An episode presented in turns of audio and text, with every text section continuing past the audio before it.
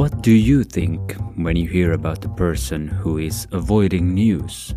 Lazy, inactive, the anti citizen? What if that person is, in fact, so immersed in the news cycle that he, she, or they take drastic measures to stay sane? This is one finding from a new study by Tali Aharoni and her co writers in Israel. They did interviews with young adults about their news consumption without knowing that avoiding the news would surface as a major theme. For this first episode of this podcast, I called her to find out more about these news avoiders. Turns out, there is an abundance of reasons behind the decision these young citizens have taken why not to stay in the loop all the time.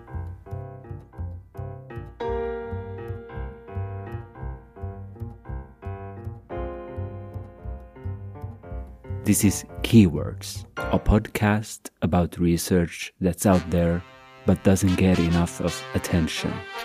Welcome.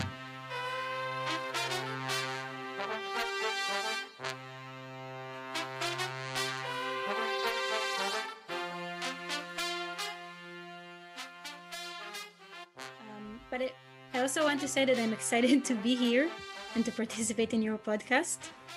I'm It's so happy you me, are. So Yes, first time for for, me as well. me.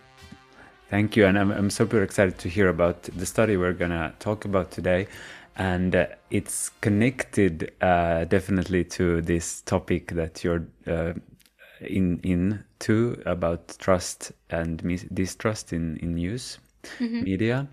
Um, so we will get to that, um, but.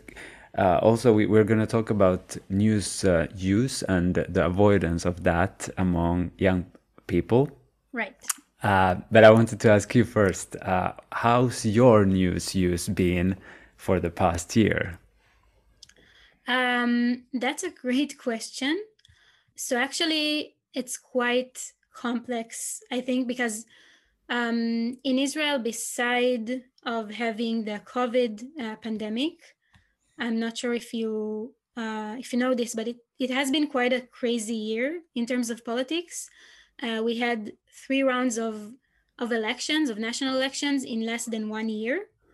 So um, 2019 we had two rounds of elections, in 2020 we had uh, another one, and now we're currently in the middle of a fourth round of another elections in the end of March. So um, and and I also for my for my dissertation I also work on a study about these elections. So Uh-huh. for me at the beginning of this year I tried to really not, not only tried like I, I feel like I consumed much more just to keep up Mm. with all of the changes and all of the um, the crazy dynamic in politics. Um, but Mm. then on the other hand, around March when we had the first lockdown, um, I feel like um, as we started to have like more and more coverage and negative coverage on the COVID, on on the sick people, on hospitals, I felt like I kind of needed a break from from this. Mm. So I think I can say that I avoided the news for a while. Mm. I try to limited the times, the number of times that I'm checking, uh, you know, uh, the news websites or the television uh, broadcast, because it Mm. was, you know, it's a combination of being stuck alone, isolated at home 24 7. So you have more time to consume and there is Yes. more coverage, but it's also more depressing and it affects you more. So Mm. it, it has been a bumpy, a bumpy year in terms of Yes, for sure. Like, who has been able to avoid the news for the past year? Uh, Yeah. it's uh, unbelievable. Uh, and the uh, one who who did that, please please reach out to us and tell how how you did that. Exactly. So today we're gonna th- then talk about young Israelis who are avoiding news, and uh, this is about the time before the pandemic. So we can only speculate how each and everyone has been consuming news for the past year, and especially the, with this uh, also like ever never stopping news cycle in Israel. Then with the the politics and everything, it sounds really heavy. Yeah. but can you then tell me about the this context that we are in uh, when it comes to the media landscape in Israel? I know nothing about it. I mean, I might be biased here because I'm from Israel, but I think it's a really fascinating context to study news use and news consumption because on the on the one hand israel is you know it's embedded in an, a really long and ongoing violent conflict so it's a it's a very event saturated and news saturated culture and in line with this israelis are uh, very devoted to consume the news they're very they have mm-hmm. this um, strong sense of civic obligation to keep up with um, with consuming the news um, mm-hmm. both you know older israelis and, and young adults and in different studies, um, Israel is even described in terms of, uh, you know, Israelis are described as news ju- news junkies. Mm. Um, it's quite a paradoxical context to examine news avoidance. Precisely because of that, it's interesting to see um, in such a country that is very political, very very polarized, very you know people are not shy uh, to talk about politics and and they're very involved uh, to see uh, when and how people uh, choose to avoid the news. Mm-hmm. And and it's relatable, I guess. We, we we we might be news junkies, but there I at least hope and think that there every individual can reflect on on um, their own use and and think about it uh, when we are so saturated with news today. Exactly, and also because of the saturated context, I think that sometimes, and we, we see it in our study, that sometimes people feel an overload of, of news. So just being exposed to yes. too much information, too much is going on. Um, so this is like the extreme can also cause the the uh, opposite effect of of avoiding of not wanting to to to being exposed to it. Yeah, exactly. Are we in so far into the internet era now that we are actually starting to reflect on this that uh, how much information we have. News avoidance is not a new thing. People have been avoiding the news for i think ever since there has been news to avoid.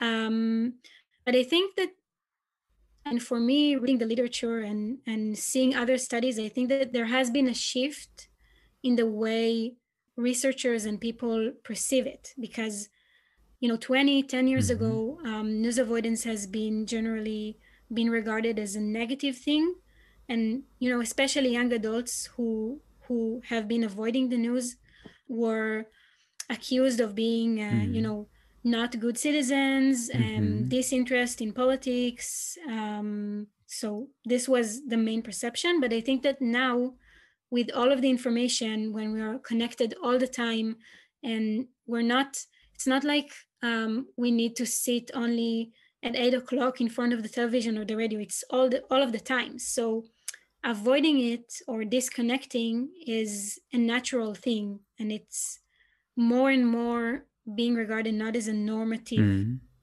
I, I, think i'm not sure we need to to check it in a maybe in a study but i feel like that there has been a shift because of the saturated information environment and the social media and we are basically exposed to news all of the time but at the same time we can also more easily disconnect it mm, exactly so we can say that time is luxurious for for the individuals today and so is the option we do have of not like being constantly online and checking the news.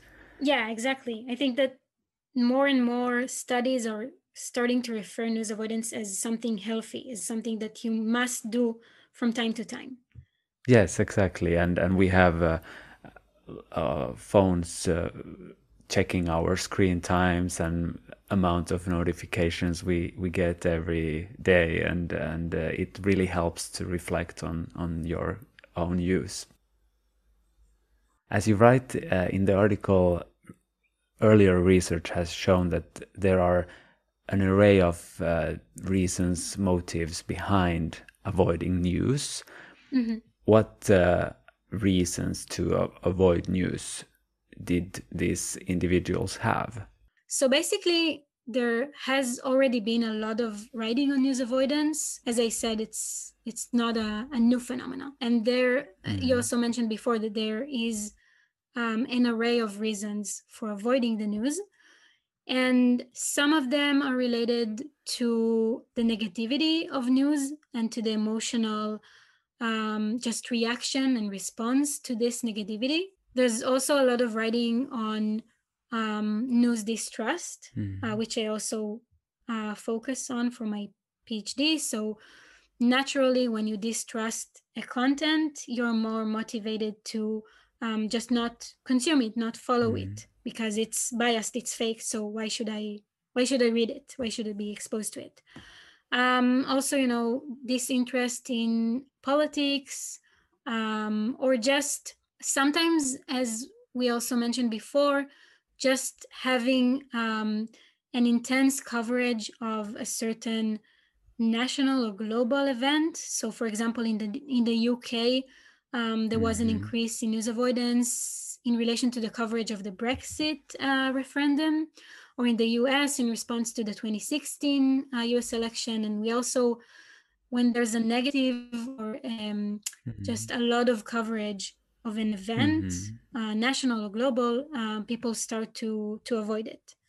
And I mean, there's a lot of reasons. Uh, this is just uh, in a nutshell, but I think that what is you know the the, the common den- denominator of these reasons is mm-hmm. that they're all connected to the content itself of news so we felt while reviewing the literature for this paper we felt like um, most of the researchers explain news avoidance in terms of the content i'm not mm-hmm. uh, people don't want to be exposed to this specific content because they don't believe it because they feel like it's negative, etc.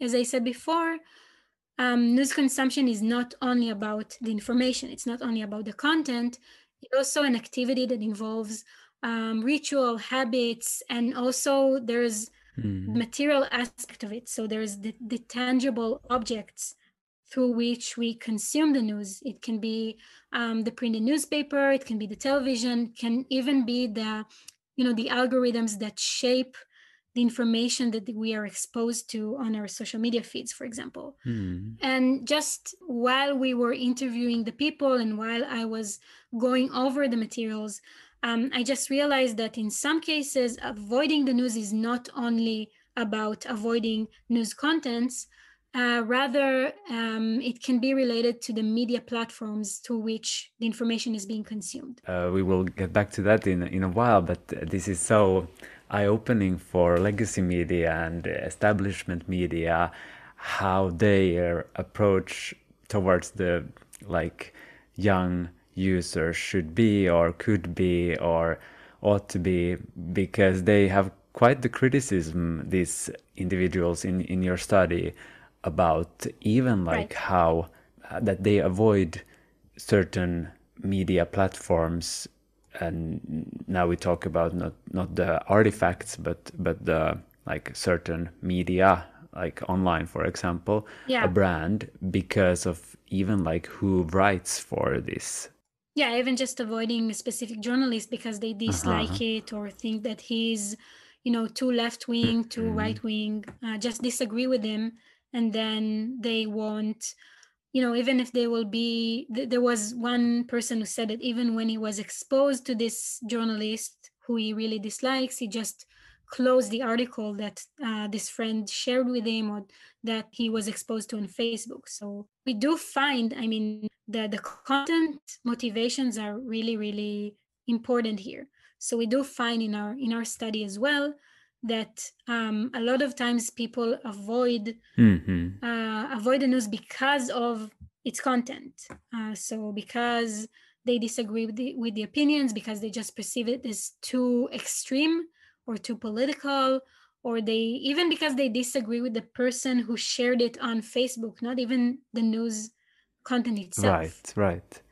And it's such a paradox also also going back to this what you said earlier about the reasons uh, to avoid and how media is doing their job writing a lot of stuff about a certain really like global or major domestic political happenings and then it's kind of if it's that's too much like we th- to find that fine line that okay we're reporting on this so you have information and knowledge about this you're informed but where to draw the line so it's not an abundance of this certain topic that will lead to this avoidance um, effect.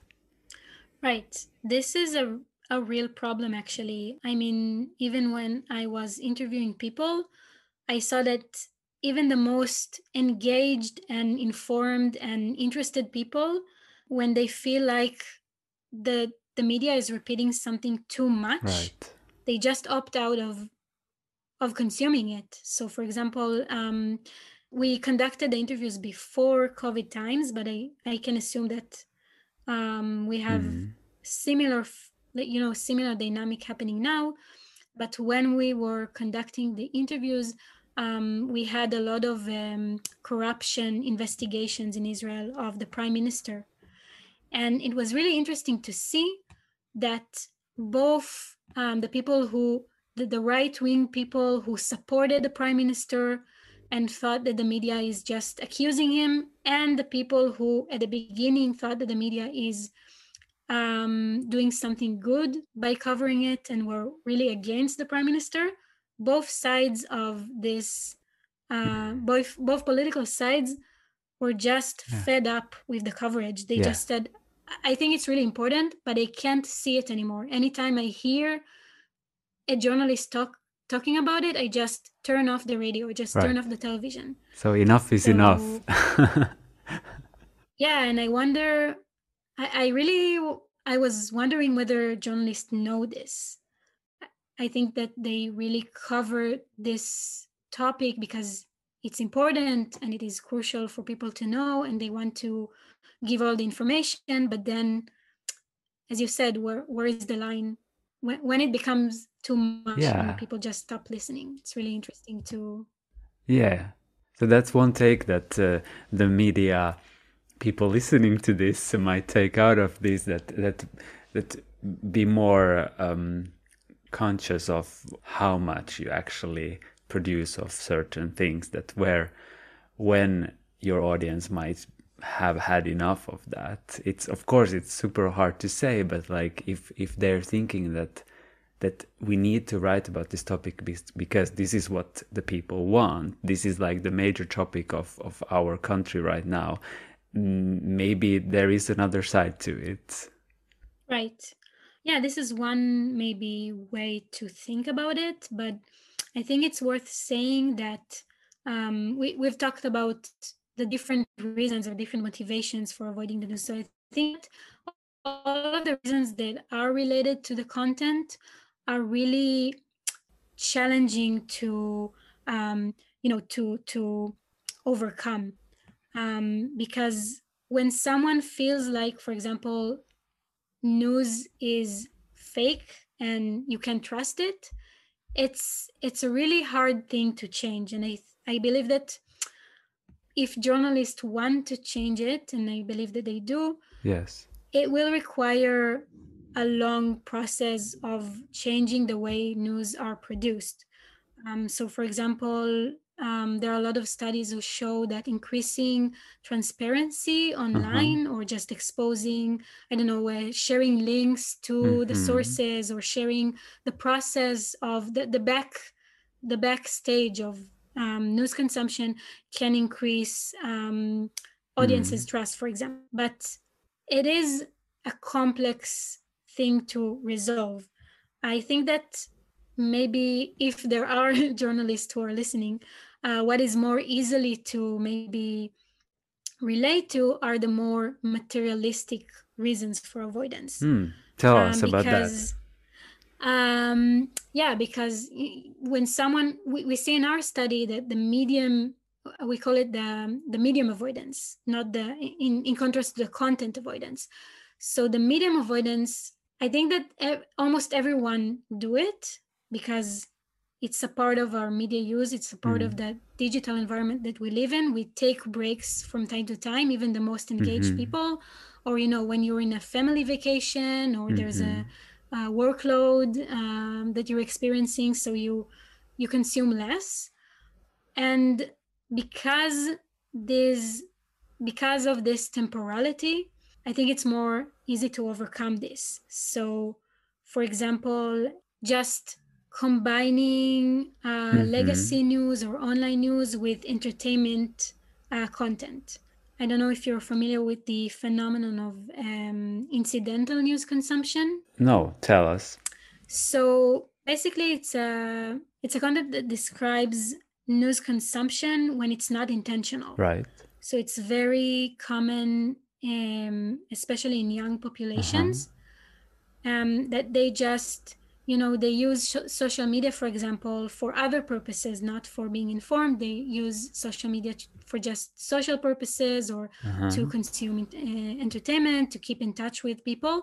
And then incidentally without uh, having the intention to consume news they you know they just come across news content. They see that something happened. They see um, this joke or parody about um, for example, an interview yes. that was conducted with the yes. prime minister, and someone remixed it with a funny song, and this is how they learn about uh-huh. this interview. Right.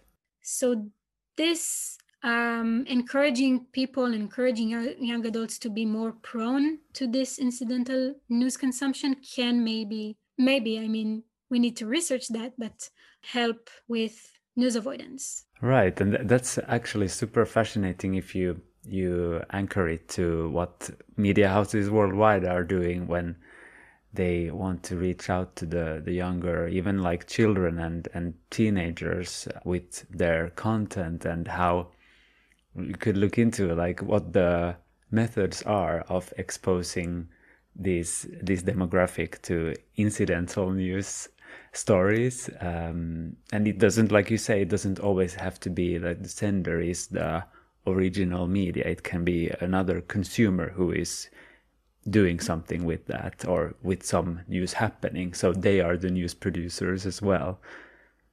Right. And you also see it in more legacy forms of of news media. For example a lot of uh, nations that have like a national broadcasting they just um, they juxtapose the content. So, I mean, they they schedule the news broadcast right before, I don't know, a, a final of a reality TV show. Ah. Then people want to see the reality show, right. but they just, you know, they open the television a few minutes before and they are exposed incidentally to this news content. That's super uh, funny, actually. I haven't thought about that. And also how we can see news on the tram in Helsinki or like on the metro, everywhere where you walk, basically. So you, you that's a hard way to avoid the news then when it's like there in front of right. you. Maybe it's also worth mentioning that we have already another paper in in this project of the net project where we talk about incidental news consumption. Uh, this paper talks about incidental news consumption and show that mm-hmm. it's not a, a, a, binary thing, but it's a continuum. So mm-hmm. you can, as you said, you can sometimes be exposed to news without planning to mm-hmm. in tram and uh, just walking down the street or talking with a friend. But the people who are more against or distrusting the news will block even this kind of exposure. And we also see it in, in the interviews in this paper.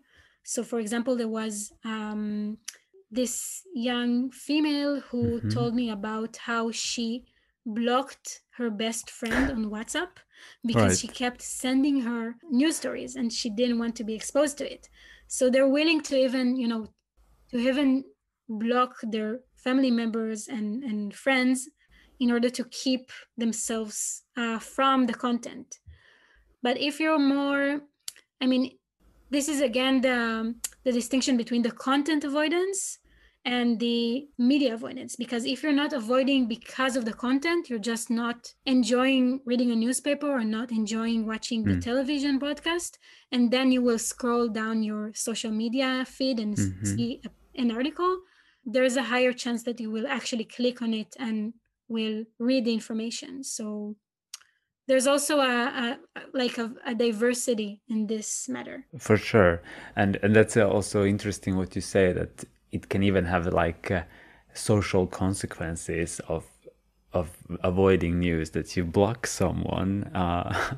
yeah yeah and some people are willing to pay these social prices because they're so anti-news yeah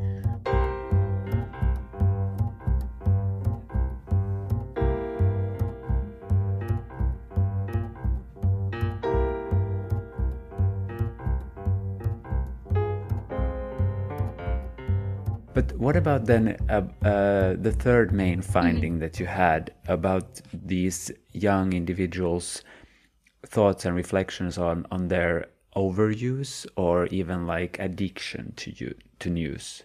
Um, this was really interesting for me because you know a lot of the previous literature and a lot of the public debates as well um, regard avoiders as people who are just disinterested, um, they lack this civil obligation to consume the news, and basically accuse them of not being interested enough in politics, in current mm. affairs. But then in this type of user oriented avoidance, we see the opposite. We see that people sometimes avoid the news not because of their lack of interest, but because they're actually too interested. They are afraid that they would not be able to stop. Yeah. Um, they will just um, consume and consume, and they they are just afraid basically of this overuse, and even as you said, um, even being addicted to the news. So I talked to this one one person mm-hmm. who said that he really wants to uh, stop clicking on the news app on his phone and he really wants to reduce the amount of news yeah. consumption because logically he realizes that nothing mm-hmm. will change in you know half an hour or 10 minutes. You don't need to check it every mm-hmm. every single time but he just can't stop it and he needs to do this detox as you do with other addictions. So this was a really interesting yeah an interesting finding. And it's also you know it's another form of avoidance which is not directly linked to the news content per se but it takes into account the digital con- context um, the, the, the the saturated media environment that we are all uh, consuming so when you're always connected to the screen to the smartphone to the social media um, sometimes you just feel like it's too much and you're addicted to it and you mm-hmm. want to mm-hmm. take a break yeah and i guess they are very reflective on that part these individuals that they actually know that they might have a problem so they are doing something about it as well yeah and it's not always related only to news so be- because again on social media there is this mm. mixture of entertainment and news and they just generally feel that their media consumption that their technology consum- uh, use is just too much. It's hard to really differentiate between the entertainment consumption and the, the news consumption. They just feel like they need to take a break mm. from the screen. Exactly. So so that was the part of this also what you then concluded in your findings that it's uh, they are so connected that you're not just fed up of uh, like I mean reading the newspaper, but uh, but you're like you want to turn off everything. Right. Then. And actually, we saw see a lot of papers and a lot of studies who talk about which talk about how you know the consumption yeah. is connected. So news consumption, and entertainment consumption are weaved together in this digital environment. But i think that, that what our findings maybe can teach us is that also the avoidance of this content is combined uh, in this kind of environment. So when you try to avoid entertainment when you try to reduce the social media use, when you try to reduce the entertainment use, you also indirectly reduce your your news uh, consumption. Like your study concludes, uh, is that uh, these young adults are thinking about some kind of detox and to use it more wisely and less consumingly uh, on your on yourself. Exactly. So there's a, um, for example, we talked to this person. Her name, her pseudonym is Yael. Uh, she works in a book publishing company, and she just she saw the coverage of mm. a terror attack. She described this, uh, you know, very uh, hard image mm. of a teddy bear with blood. And she just immediately decided that she is not consuming news anymore, but she's still very interested. She's still very informed. She feels like it's um, um, this civic sense of belonging to Israel and to keep up with the news. And she just relies on her Facebook feed. So she says, um, and I quote, I always assume that if something very big happens, if there is a terror attack, I'll probably find out about it because someone will put a sad song on Facebook, someone will write something to commemorate them, uh, someone will change the profile picture to the Israeli flag. So if something is big enough, I'll find out about it.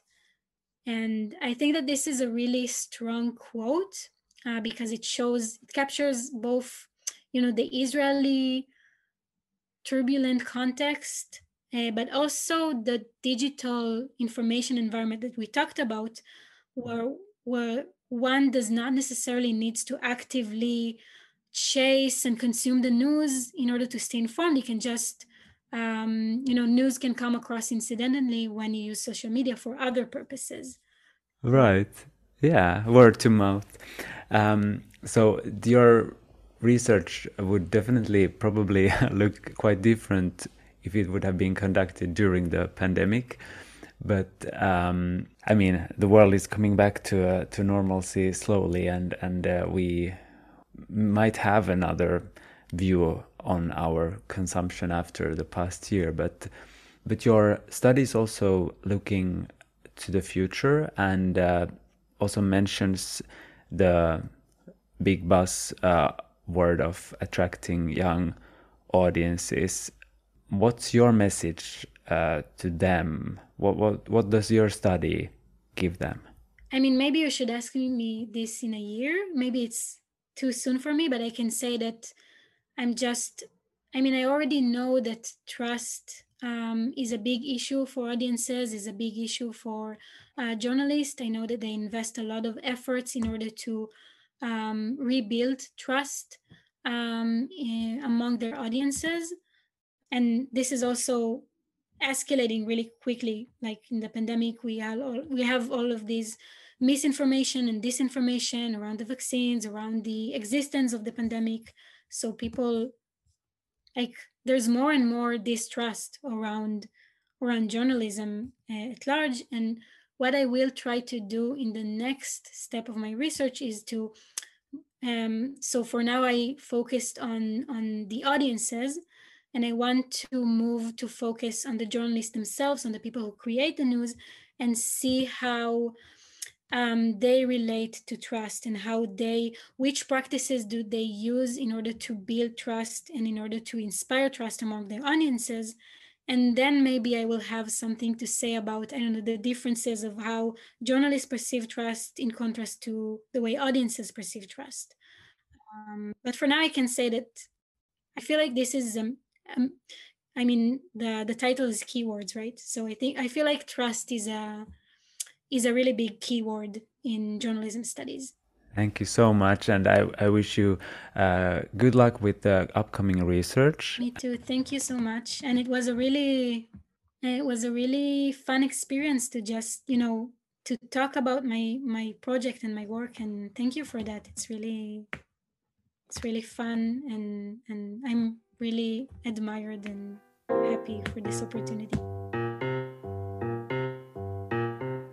Tali and her colleagues are now about to publish their new study, where they looked at how populations in Israel, Japan, Finland, Argentina, and the US at large tackled their news and the avoidance related to it.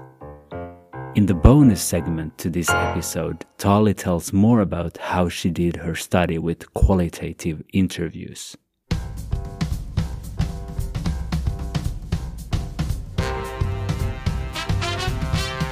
You've been listening to Keywords, a podcast about research that's out there but doesn't get enough of attention. Do you have an interesting article that needs our attention? please DM me on Twitter at Rasmus Wilhelm. That's Wilhelm with a double U. You can find the link to Tali's article in the episode description. Now, time to log out and be offline for a while. Thank you for listening.